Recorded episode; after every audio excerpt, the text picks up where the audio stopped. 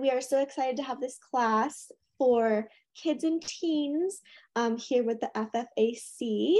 And um, who we have with us today is Alexis Miller. And Alexis has a Master of Arts in Teaching from the Maryland Institute College of Art and recently acquired her Humane Education Practitioner certification from the Institute of Human-Animal Connection.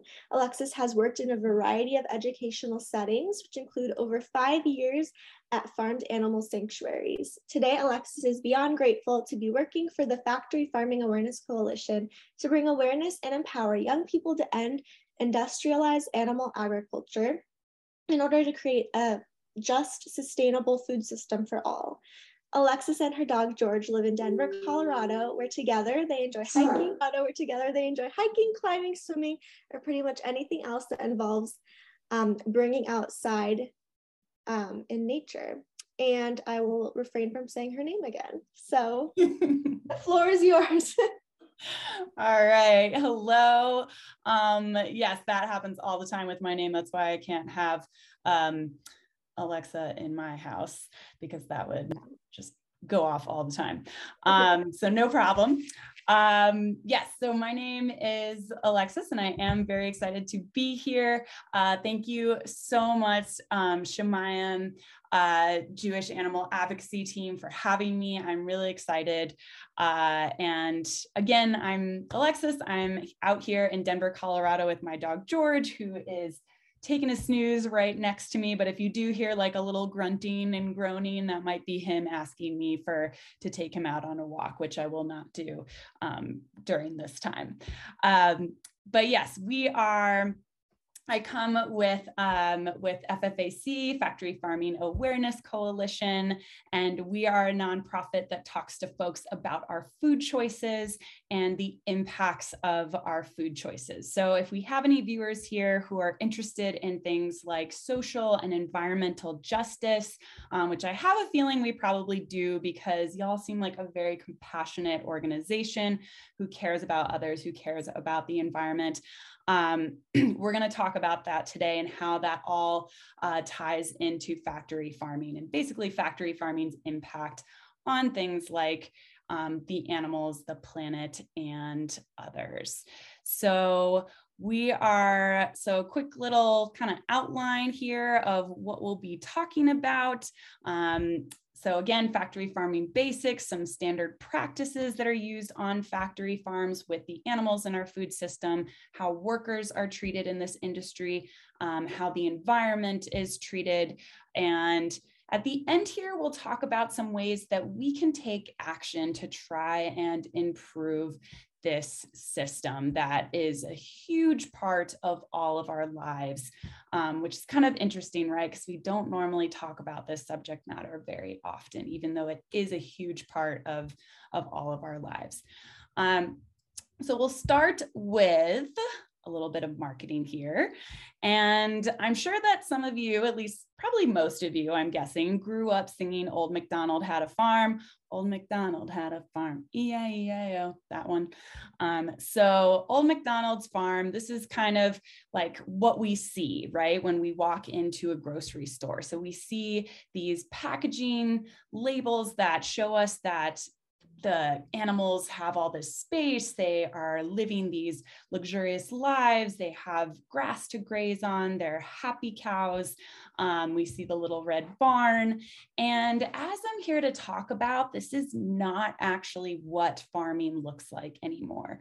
So rather than old McDonald's farming practices, which is kind of what we see again when we walk into grocery stores, we're surrounded by this image. Um, but rather than that sort of practice, we have instead factory farms, or the technical term is concentrated animal feeding operations, or CAFOs for short. And this is the practice of keeping thousands of animals in confinement. So you can see from these images here, you see all of the pigs that are crowded together. So cows that are crowded together, very different from um, that Crystal Creamery package that we just saw. Uh, the chickens that are crowded together. And this is basically what farming looks like in today's world. So Um, normally, I like to guess, and if we have anyone who is on the chat um, who are who's answering some of these questions, I will be asking some questions and just giving our audience here a moment to think about the answer before I reveal it. Um, so, if you had to guess how many land animals, so not including sea life, are in our food system. So are being bred and killed for their meat, dairy, and eggs every single year in the United States. So just give you a minute to think about that number. What do you think every single year in the United States? How many animals are being bred and killed in our food system? All right. The answer is 10 billion. So 10 billion animals. That is quite a large number. And I don't know if you're like me, but numbers can be really abstract and kind of hard to visualize. So I like to bring up another point um, to kind of put this number in perspective. So on the planet, currently, we only have approaching 8 billion humans on the entire planet. So what does that mean? That means that we have more animals in our food system just here in the US than we have humans populating the entire planet. So, just to put that number in perspective a little bit. And again, this is only land animals. For sea life, it is about 47 billion aquatic animals are killed for our food system each year. Um, so, a much, much larger number. Now, of these 10 billion animals that are in our food system, how many or what percentage do you think are coming from factory farms? So I'll just give you a minute to think about that answer in your head. And if anybody guessed close to 99%, they were correct. Um, so about almost 100%, all of these 10 billion animals in our food system are coming from factory farms. So, again, what does that mean? That means pretty much anytime we go into a grocery store or we order an animal product from a restaurant, there's a 99% chance almost 100% chance that that product is coming from an animal who was raised on a factory farm. So, I want to take a minute and talk about what life is like for all of these animals in our food system. Not all of them. I'm actually just going to pull out a few because we don't have enough time to go over all of them. Um, but I want to introduce you to some individuals who came from our food system.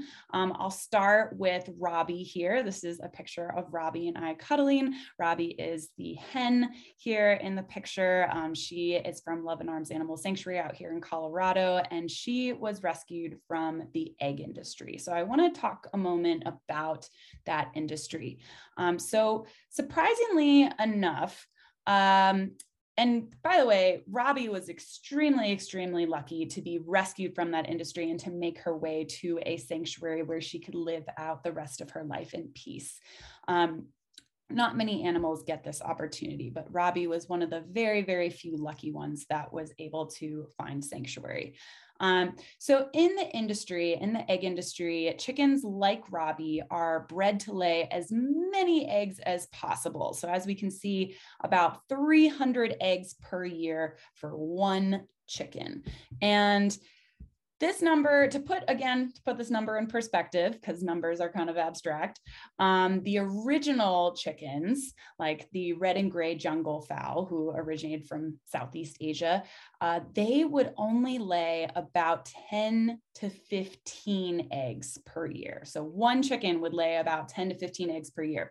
So now we've bred chickens in our egg industry to lay 300 eggs for, per year. So, as you can imagine, that was really tough, really stressful on Robbie's body. And I want to talk a little bit about, again, what her life was like before she came to Sanctuary. So, shortly after Robbie was born, she had the very tip of her beak cut off um, without any painkillers. And this is called debeaking. And this is a process that happens with chickens who are hatched into the egg industry. Um, and some of you may have heard of a uh, the pecking order with chickens. So chickens have social hierarchies, just like we do. Um, so kind of like uh, if you are a student, um, social hierarchy might go teacher, principal. Um, so basically different chickens have different powers and different social structures. And the way they figure them out is by pecking each other a little bit. Um, but when they're living in factory farms and they're in these really crowded situations, they can't figure out their pecking order. So, what will happen is they can actually peck each other to death, which is not good for the industry because then they're not able to use them for their eggs. So, that is why they have the very tips of their beaks seared off. Um, so after that happens, when they get big enough, uh, when Robbie got big enough, she was then put into what's called a battery cage. And battery cages, as you can see here, they're these really small cages that um, have as many chickens as possible fit in them, basically. And these chickens don't have very much space at all to live in for their entire lives. They have about the size of a sheet of paper to live on. So, not very much space. And we can kind of relate to this, right? During the pandemic, we went through a lockdown, most of us probably. And we didn't have a whole lot of space uh, to express ourselves and do the things that we would normally, excuse me, do. Um, and that was very stressful for us because it's unnatural, right? We like to be free, we like to move about. Um, same thing with these animals. They don't even have enough space to spread their wings. So, luckily, during our lockdown, we were able to stretch, we were able to move about a little bit, um, which is something that these animals like Robbie here were not given in the egg industry. All right, so I do have a couple of cuteness interludes, um, and we've reached our first one now because I know that this information can be really heavy, especially if you're hearing it for the first time. And this is also information that is often not discussed, right? So we're talking about a topic today that normally we don't discuss. We don't think about maybe, we don't talk about it. Um, so I do want to just take this time to thank everyone for considering this topic today, because again, it's a huge part of our lives and has a lot of different impacts. Um, so if you need to take a breath and stare into the eyes of these cute little chicks for a moment, can do that.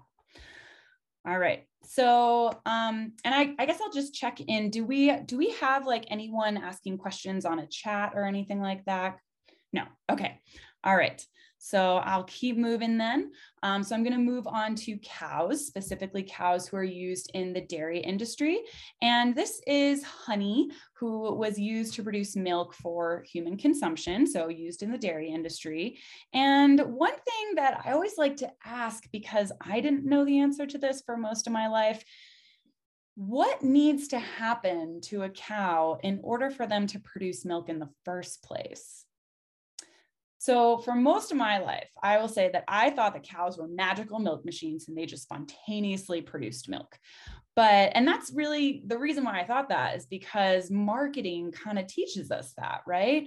Um, no one tells us the truth, which is that cows are mammals, right? They're just like us. They're just like our cats. They're just like our dogs. They're just like humans. And the only way for a mammal's body to produce milk is if they're pregnant and they give birth to a baby. So in this industry, the cows are impregnated and then they have a baby and then their body produces milk. So, what happens to all those babies that are born into this industry? I'm going to share a short video of what happens. And this is actually um, pretty like best case scenario. You'll notice that the cows have lots of pasture, things like that. Um, but you'll see that the mother calf and the baby calf are being separated in the video. So I'll just play that really briefly here.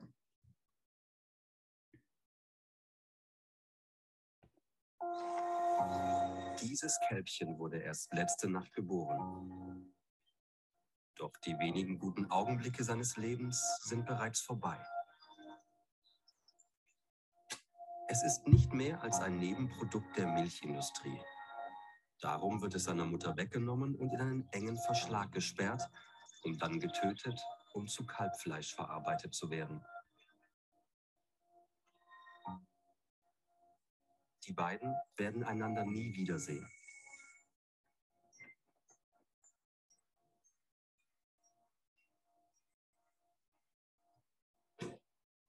Wir wissen von Mutterkühen, die wochenlang nach ihren Kälbchen geschrien haben.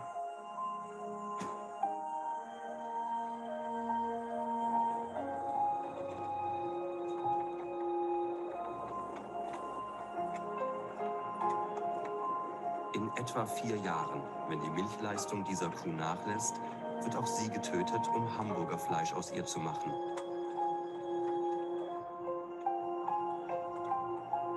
Das ist der Preis, den eine Mutter und ihr Baby für unseren Konsum an Fleisch und Milchprodukten zahlen.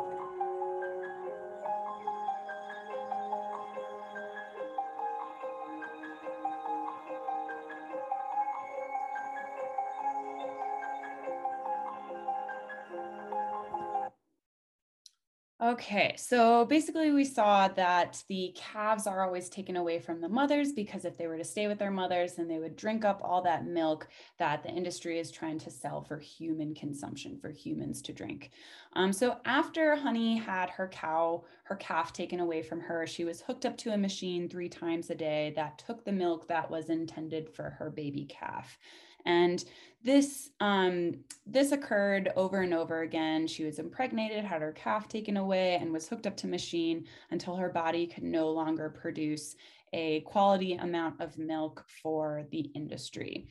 Um, so if this video made you sad, uh, there is good news. There are tons of different milks out there that are coming from plants uh, such as almond milk, cashew milk, soy milk. You've probably tried some. They're pretty popular. You can find them in your local grocery stores very easily these days. And um, choosing these milks allows calves, uh, cows like honey to keep their calves and to live with them and to allow them to drink the milk that is intended for them. Um, next, I want to move on to pigs. So we're going to talk about pigs a little bit. Uh, we'll start with a cute mama video of a, or a video of a mama pig who was rescued from a factory farm and is experiencing uh, freedom for the first time.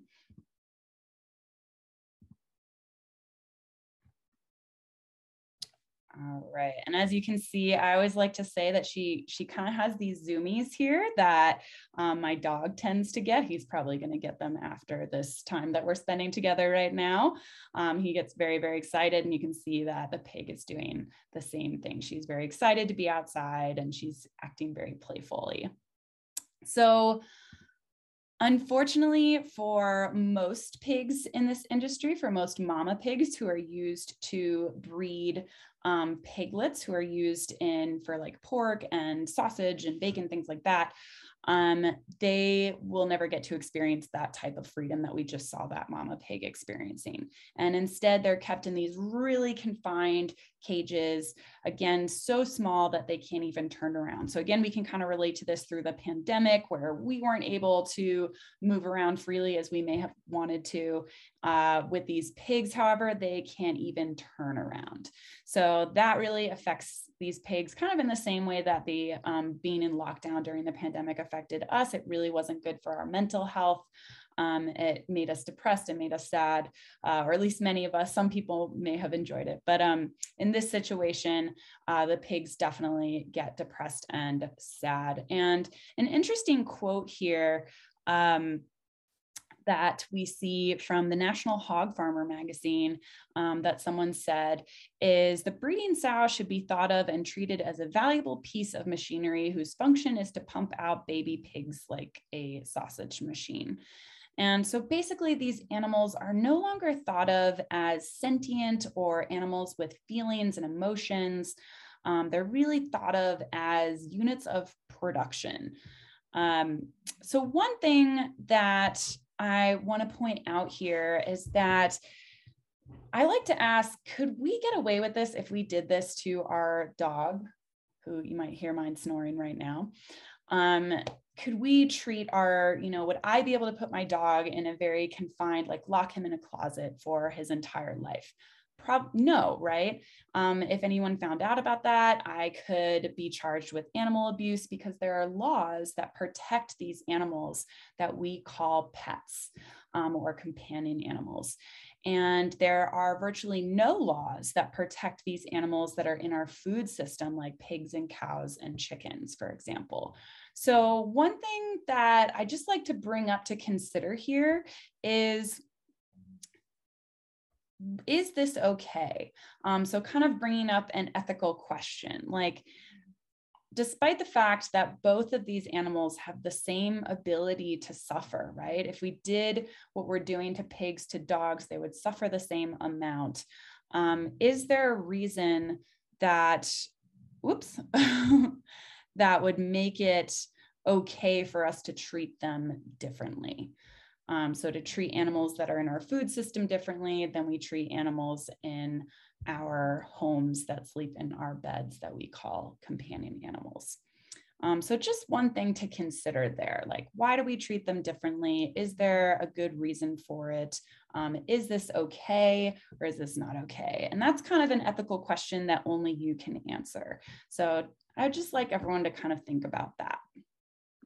All right, so we've reached our next cuteness interlude. So time to take a breath, um, just kind of maybe think about that question a little bit. And the last species that I would like to talk about today are fish um, or fishes, as I like to call them. And fishes are often overlooked compared to land animals, right? Um, even though there is this strong evidence, scientists have found that and proven that they have capacity for suffering. Um, a lot of people have trouble empathizing with them. And it's, you know, it's probably because they have like these fixed faces, they don't express themselves the way that mammals do, for instance. Um, but they do have likes, they have dislikes. Um, we know that now about fishes. So I want to talk about the fishing industry really quickly. And there are two types of fishing. So one is wild caught and one is farmed fish. And we'll talk about both starting with wild caught fishes. And the problem with wild caught fish is that we're taking so many fish out of the ocean every single year that we're not leaving enough to repopulate. So in the next video, You'll see what I mean. All right, so this is a super trawler and it's a giant industrial ship and it has, you can see this net like that is pulling up all of these fishes. And this net could be a mile long and it's pulling up you know many different kinds of sea life actually. But sea life that is not used in our food system will just get thrown overboard um, and that sea life is called bycatch. Uh, oh also just to give you an idea perspective here those two little red blobs that you see up there are humans. So you can really see the scale the size of this net that is pulling in all of these fishes. So because we are um and again well again we are taking out so many fish from the ocean that each year we're having fewer and fewer fish in the ocean so we're basically um, depleting our ocean of its fish populations and other species as well. Because, like I said before, these nets not only catch fishes, but they catch sharks, they catch sea turtles, they catch whales, even. Um, dolphins, lots of different animals get caught in these nets. Uh, and one other thing to know about these nets is that they are made of plastic. And a lot of times we hear a lot of things about how we can keep plastic out of our oceans, right? Like not using plastic straws, not using plastic bags, which is great. Continue to do that. Um, however, the most efficient way to keep plastic out of our oceans is to not support the fishing industry or to support it as little as possible because Again, all of those nets that are being used to catch those fishes are made out of plastic. And when those get left in the ocean, they can get tangled around sea life, like we can see here with this sea turtle. Um, and also sea life can eat them, uh, things like that. So the majority of plastic in our oceans is actually coming from not straws, not plastic straws, not plastic bags, but fishing gear like those nets. Okay, so the one, um, basically because we are taking so many fish out of our ocean every year with these giant nets, right? Um, we are destroying our ocean's fish populations. So we're turning to aquaculture or fish farming, which is basically kind of like what we saw with the animals on land with the pigs and the cows and the chickens.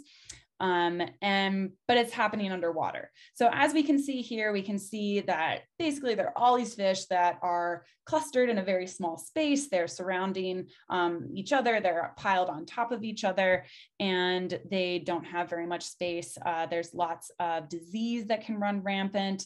Um, there's all of this poop, right, that comes from all these fishes in a concentrated environment that can wash into the ecosystems um, and really destroy destroy surrounding ecosystems where where these um, fish farming uh, uh, fish farms are located.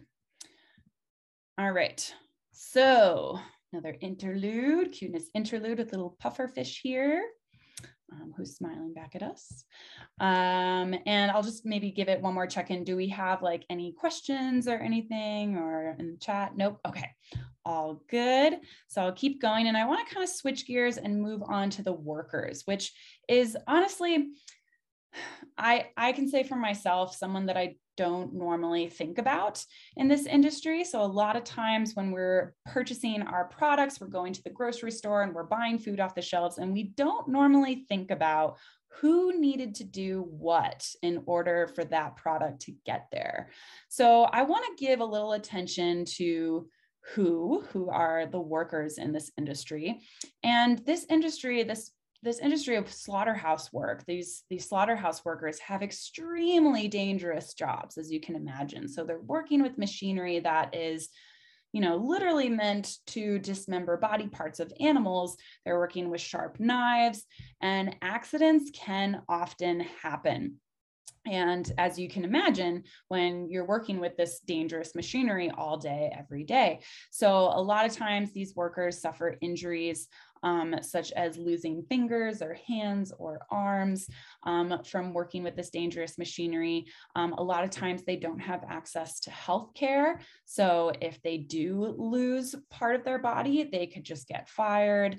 Um, they're also exposed to a lot of diseases and Zoonotic diseases are very common. Um, so, zoonotic diseases, we may have heard of that because COVID is a zoonotic disease. So, basically, again, what a zoonotic disease is this is a disease that comes from a non human animal and then can jump from non human animal to a human. Um, and these places, by the way, are hot spots for COVID 19, and many workers have lost their lives due to just showing up at work. Um, so there are many factors that are extremely physically dangerous in this job. And also, this work is deeply psychologically disturbing, right? It's very it's it's very emotionally disturbing. So I'm not sure I know of anyone who would want to go to a job where their entire job is killing animals all day. Um, that can lead to post traumatic stress disorder, which you may have heard of. Um, we hear a lot of post traumatic stress disorder or PTSD coming from veterans or people who are witnessing, like coming back from war or witnessed death and suffering on a day to day basis. And that's exactly what these workers in slaughterhouses are witnessing, except with these non human animals. Um, so they can also suffer from PTSD. Um, they also, again, they don't have access a lot of times to healthcare, so they can suffer from substance abuse issues. Um, there's also a lot of violence that goes on in these communities. So really not a, a healthy workplace. Um, for these workers. And one thing that I just like to ask so, another kind of ethical question here, meaning only you can answer it. Um, there's no right or wrong answer. It's just according to what you think is right or wrong. Um, if we wouldn't slaughter animals ourselves, if we wouldn't go into this job and want to do this job, is it okay to have others, to have these workers do it for us? Um, so if we wouldn't want to do this job, is it okay to ask someone else to do it for us? Um, just so we can have like a McDonald's hamburger, for example. So just one thing to consider. Um, and again, no right or wrong answers, just something that we don't often ask ourselves. All right, so we've come to another cuteness interlude. kind of a moment to take a breath get some stretching in, do whatever you got to do. All right. So, our last section here, um, we'll talk about the environment, which is pretty big, right? Um, we all depend on it. We all have just one planet to live on. Um, and yeah, so a lot of incentive for us to, you know, take care of it. But uh, it turns out that factory farms are one of the single most environmentally destructive industries on the planet, which may come as a shock to you because we don't hear about it all that often, right? Um, and part of the reason, really, the reason again, is that that 10 billion animals, those so that large amount of animals. And just to be clear, the reason why this number is so big, this 10 billion um, animals that we are using for food for meat, dairy, and eggs in our country every single year um, is because consumers like us are asking for it, right? We're going to the grocery store, we're purchasing it. Um, so if we were purchasing or if we wanted to eat something else, this number would be a lot smaller. Um, so just to be clear on why this number is so massive. And the basically the main reason of these where these environmental problems are coming from is from this sheer number of animals who are living and breathing and eating and pooping so what do all these animals eat a lot of corn and soy. And if anybody out here has done a cross country road trip um, with their parents or, you know, with whoever, um, you've probably seen all of those cornfields for as just far as the eye can see right in the middle of the United States. And the thing about those cornfields is that most of that crop is not being grown to feed humans, but it's being grown to feed animals on factory farms. And the problem with this is that it's not the best use of food. In fact, it's really inefficient um, because it actually takes more food to grow, to feed to these animals and grow them than the amount of food we get from eating these animals. So for exist, for example here, if we look at the image, we can see that for every 100 calories of corn that goes to a cow, we only get three calories back when we eat that cow. Whereas if we were to take the cow out of the situation and just take that 100 calories of corn and eat that directly, we would get 100 calories of corn. So it's kind of like if we were to make 100 sandwiches and throw out 97 of them and only eat three of them. That would be a huge waste of food and resources like water, finite resources, right? Resources that we only have a certain amount of, um, land, uh, it'd be really wasteful, right?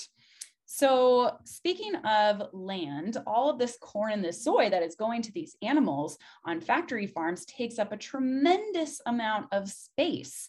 And you may have heard about um, the the Amazon rainforest and how there have been so many fires there. Many of those fires were actually started by farmers and ranchers who were trying to make space for cattle to roam or to grow corn and soy to feed to animals on factory farms. Um, and you also may have heard that the Amazon is the lungs of the planet, right? It helps us breathe. So it's a pretty big deal that animal agriculture is a leading cause of deforestation in the Amazon rainforest. Um, so that's one resource, right? Land. Another resource is water. So, which do you think uses more water, all of the water that we use in our households for things like doing the dishes, doing our laundry, um, brushing our teeth, that, that sort of thing, or all the water that we use for animal production, for raising animals for food. All right, I'll give you a minute to think about the answer. And if you guessed raising animals for food, you were correct. So raising animals for food. So again, all that water that is actually, first I'll just point out that it's not, it raising animals for food is quite it takes up most of our water right? So 56% of the water that we use in our society goes to raising animals for food where only 5% goes to things like um, that we use in our households, like brushing our teeth and doing our laundry and all those types of things. However, when we think about ways to save water, a lot of the times we think about, um, you know, shorter showers, that sort of thing. So we'll come back to that in a minute. But the reason for this is because, again, all of that crop that is being fed to those animals in our food system needs a tremendous amount of water to grow, right? Because plants need water to grow. So all of that crop needs a tremendous amount of water to feed to a tremendous amount of animals in our food system. Again, more animals in our food system just here in this one country than we have humans populating the entire planet. Um, and again, if we're thinking about ways that we have heard of saving water, a lot of people, sometimes I'll ask people and they'll say, oh, shorter showers or turning off the faucet when you brush your teeth, or out here in the West, it's um, not watering your lawn uh, or xeriscaping your lawn, just taking it out completely. However, it turns out that we can save the same amount of water by switching to a veggie burger from a burger that's made from a cow, if we make that switch just once, we can save the same amount of water as by not showering for an entire month. So, on behalf of your friends and family, please continue showering. We appreciate it. But if you are concerned about your water footprint and you want to lower it because we don't have that much fresh water on this planet. To be honest, we only have, I know that the planet's covered in water, but only about 3% of it is fresh water that we can use. And most of it is actually frozen in glaciers. So we really don't have a whole lot of fresh water to work with. Um, so again, the most efficient way to save water on a daily basis, if that is something that you care about, is by doing so through our food choices. So, choosing foods that take less water to produce, such as foods that are made out of plants, um, because all we're doing is feeding the plants the water rather than foods that are made out of animals. Because when we're calculating all the water that goes into that burger that's made out of an animal, we're also calculating all the water that goes into that animal's food that they were given for however long they were living for. Um, and one thing that I like to point out that some people ask about is what about the water footprint in almonds? Because we hear a lot about, and some of you may be from California, I think we're kind of spread out across the nation today. But if we have any Californiites over here, um, you may have heard about the about water being used to grow almonds and how there is there's an enormous water footprint. Um, so I just want to show you this graph real quick that was published in the New York Times. And if we look at the top, we can see that cow's milk um, takes up the most amount of water. Um, so it takes uh, and then we, if we look at the bottom, we can also see where almond milk is. And almond milk, again, it does take a significant amount of water to produce the same amount of milk. However, compared to cow's milk, it only takes about half that amount of water. So it takes much less water to produce the same amount of almond milk than it does to produce um, cow's milk. And Again, we also have oat milk, soy milk, rice milk on here, which takes um, even less water. So if you're really trying to be water efficient, um, I might suggest switching to soy or oat milk. That doesn't take very much water. All right, so water is a resource. Um, what about poop? So all of these 10 billion animals, they eat all this corn and this soy and they drink all this water and it goes through their body and it comes out as poop. So here's my question. How many times more waste do farm animals produce than humans in the US? Is it 30 times more? Is it 80 times more? Is it 130 times more? If you guessed 130 times more, you are correct. So obviously, all these animals produce a lot more waste than humans produce. And what do we do with all the waste from 10 billion animals? I'm going to show you a video that shows um, what happens with all this waste.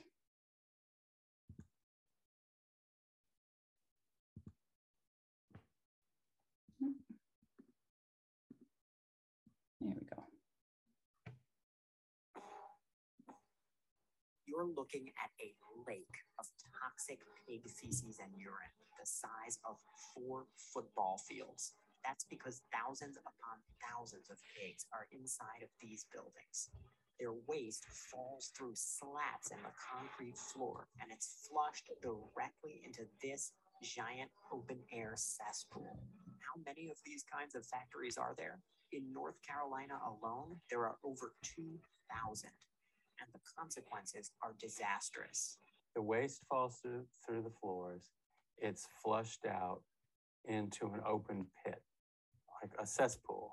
It's easy for a big hog operation to have as much waste as a medium sized city. Of course, the pit will fill up, so it has to be emptied, and they're emptied by spraying the liquid waste. If you're familiar with a garden sprayer, they're gigantic versions of that. So they're making droplets, fine mists out of this liquid waste, and that can drift downwind into the neighboring communities. So this is where they spray out no waste on us. This is about eight feet from my mother's house. What is it like when the mist is It's like you think it's raining. really? You, th- you think it's raining. We don't open the doors of, of uh, the windows, but the odor still comes in. It takes you Okay, so what happens to all this waste? It goes into these giant poo lagoons, which you saw, kind of that Pepto Bismol looking thing. And when those fill up, they get sprayed, it gets sprayed into surrounding communities. And this causes a lot of um, a lot of health issues for these surrounding communities. So, like asthma, respiratory issues. Um, so, a lot of trouble with breathing. And these people are really trapped in these situations. Um, so, in addition to that, going back to the environment, all of this poop is again, it's being sprayed into the air and it is contributing to climate change, which I'm sure we've probably all heard of by this point. And it turns out that animal agriculture produces about the same amount, the same amount of greenhouse gases almost as the entire transportation sector. So this is worldwide, globally. All the farmed animals, this whole industry produces about the same amount of greenhouse gases as the transportation sector. And I wanted to say that twice because which do we normally hear about when we're hearing about curbing climate change? Transportation, right? We normally hear about cars, um, you know, ride the bus, take your bike, um, buy a Tesla. Not everyone has $60,000 to purchase a Tesla, though, but hopefully every day we do have a couple of choices to decide what foods we're putting on our plate and how that is affecting the environment. Um, and since it's pretty relevant to today's world, I'll also mention that just as factory farming plays a role in the environment, it also plays a role in public health with the emergence of infectious disease such as COVID 19. So just to be clear, right, nothing's really independent in nature. It's all interconnected. So if public health um, isn't doing well, it's likely the environment isn't doing well and vice versa, right? They're very much connected. Um, and according to the United Nations, there are seven major factors that contribute to the spread of emerging disease, which you can see here. And animal agriculture plays a major role in almost all of them. So again, everything's really connected in the world. Um, all right, so on to an ethical quandary question, um, which again, only you know the answer to because it is according to your values. Um, first question Do we have a moral obligation to respect the environment? So, like, you're not throwing trash on the ground because, um, you know, no one's no one's paying you not to throw trash on the ground, but you feel like it's not the right thing to do. You don't want to do it because it's not nice to the environment. Um, so, do we have a moral responsibility to respect our environment? Do we feel like it's the right thing to do? Some of you may be saying, no, it's not my problem. Some of you may be saying, yes, absolutely. Um, so next question, now that we know a little bit more about how factory farms impact the environment, right? We talked about water pollution. Um, so all of all these factory all in water use, right? So we only have a certain amount of fresh water in the world. Um, and a lot of it is going to these factory farms. Um, we talked about air pollution, all those greenhouse gases that are going into the air that are um, contributing to climate change. Um, land use, deforestation. So all of the trees that are being chopped, chopped down in the Amazon rainforest so that we can grow food to feed to these animals on factory farms, even though it's not as efficient as if we were to eat that food ourselves. Um, and that's another thing to think about too, right? For those of you who are interested in um, social justice is we have a lot of food insecurity. So a lot of people are going to bed hungry without enough calories in their stomachs. And um, there's actually been a study that's shown that if we ate um, if we ate more plant-based foods um, instead of animal foods, we'd have more plant-based foods and we could feed more people with plants than we can with animals. So, with all that in mind, now that we know how factory farming affects our environment, should we consider our food choices when we are trying to make choices that are good for the environment? So that's another question you can just kind of think about in your head. Um, and while you're thinking about it, you can stare at this beautiful hen with her mother chicks or with her little chicks. She's the mother. All right, so we have, um, we're almost done here. We're at our last section and um, again, I am so excited to be talking about the some of the ways that we can take action here because I've talked about all the ways that factory farming is harming all these different aspects of life, which is kind of the sad part of this presentation. But um, now we're getting to the good part. So, what can we actually do to try and um, improve this situation? And the first thing that we need to do, the the basic solution is pretty simple. Uh, we need to eat less animal products um, or less meat. And this is something that world leaders have agreed upon. So we need to um, and specifically in order to stop climate change, which is something that affects everyone, right? If we don't have an earth to live on, um, then we we don't have anything else. So, in order to stop climate change from getting any worse and make sure that we have enough clean water and food for a growing population, um, we cannot continue to eat meat multiple times per day. Um, so, world leaders have suggested that we at least cut our consumption in half so that we're not eating as much meat as we currently are now, which makes sense because if we think back to our ancestors, they were never eating this amount of meat. They may be eating some animal products, but they were never eating the amount that we're currently eating today, which is an enormous amount.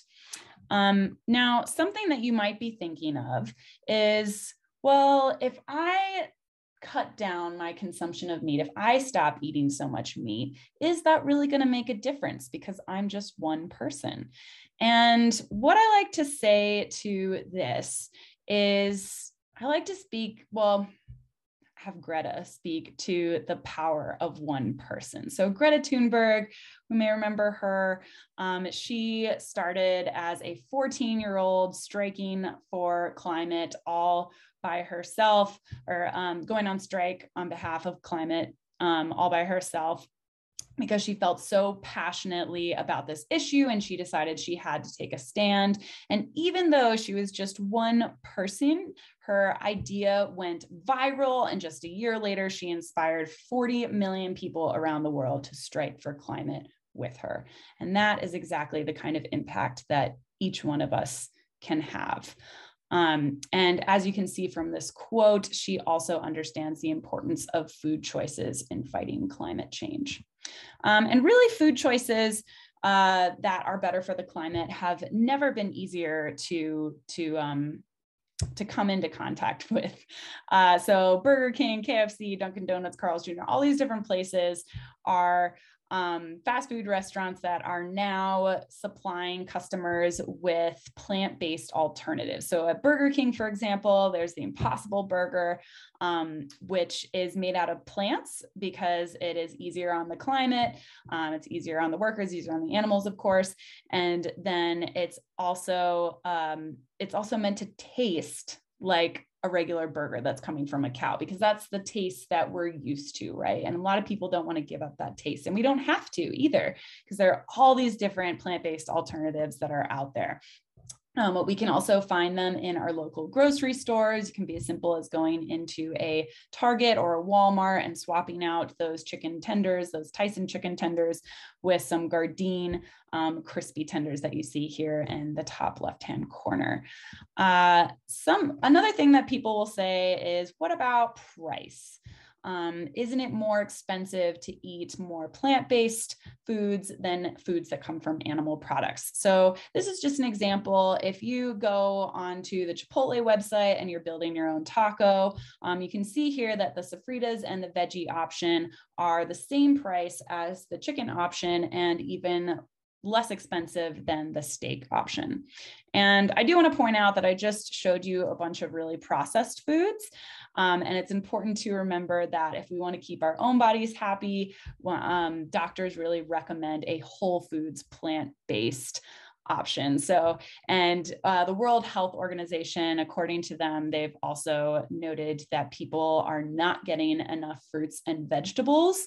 So, this is your reminder to eat your fruits and vegetables and eat them how they look like when they when you first pick them off the plant, not when they're processed. So that's what's going to make your body the happiest. Um, and we probably are already eating a lot of plant based foods that we're not even fully aware of. Peanut butter and jelly. I don't know if we have any peanut butter and jelly fans out there. I'm a huge fan. Um, peanut butter and jelly, if you put it, slap it between two pieces of whole wheat bread. It has even more protein than a McDonald's hamburger. Um, so lots of options out there to choose from that are plant centric um, and leave factory farming out of the situation. Uh, and speaking of protein, uh, a lot of people also ask about that. And something to note about that is that we can actually get all the protein we need from eating plant based products. So here are a bunch of athletes that are completely plant based, meaning they don't eat any meat, dairy, and eggs. They don't have any factory farming in their diet at all. And they are, as you can see, um, they are doing just fine. Some of them are actually Olympic athletes. So they are, which means they're the best in the world at their sport. And one thing that I really want to drive home here that I really want to emphasize, I'm just going to open the door for my dog real quick. There you go, bud. He's like, I'm not waiting for you anymore.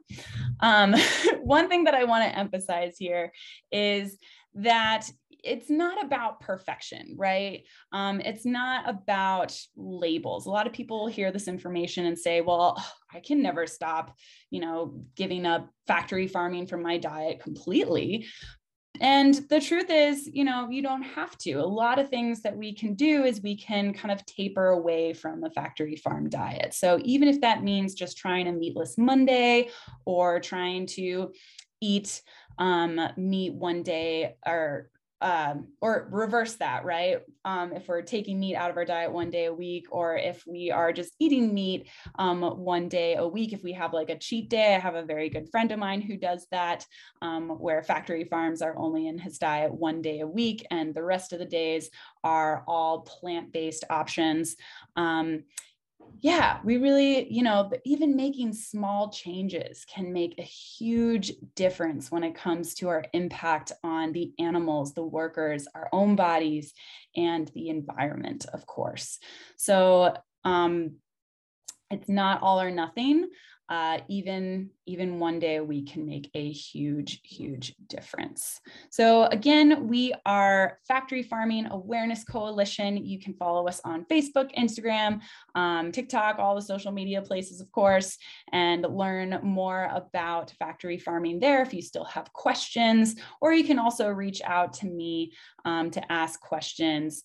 Um, and if you are really interested in this subject matter, and if you are a high school student or if you are a college student, we do have an advocacy institute, which is a great opportunity to dive into this subject um, head on and really understand how um, today we really just scraped the surface of the issue. But if we want to dive in deeper and understand how factory farms are um, really a human rights issue, a social justice issue, um, environmental issue, uh, dig deeper into that, you can apply for our Advocacy Institute. And I'll just play a little video clip that will explain a little bit about what that is. Factory, farm, factory farms are destroying our planet, fueling everything from climate change to deforestation to water pollution. Do we close our eyes to this destruction? Or do we fight that? FFAC's Advocacy Institute is a network of diverse and passionate individuals preparing for a career in advocacy. Build your leadership skills and connect with others who care. Join the movement to end factory farming. All right. So again, if that is only for high school students or college age students. So if we have anyone who's interested in that, I would definitely just apply at least. There's no harm in applying. Um, so check that out uh, further on our website, ffacoalition.org. And um, that is my last slide. So I will just take a moment to thank everyone for your attention to this subject matter today. It really warms my heart to know that you are considering this subject because, again, it's a topic that is not often considered, despite the fact that it is a huge part of all of our lives. So thank you so much, uh, Shaman.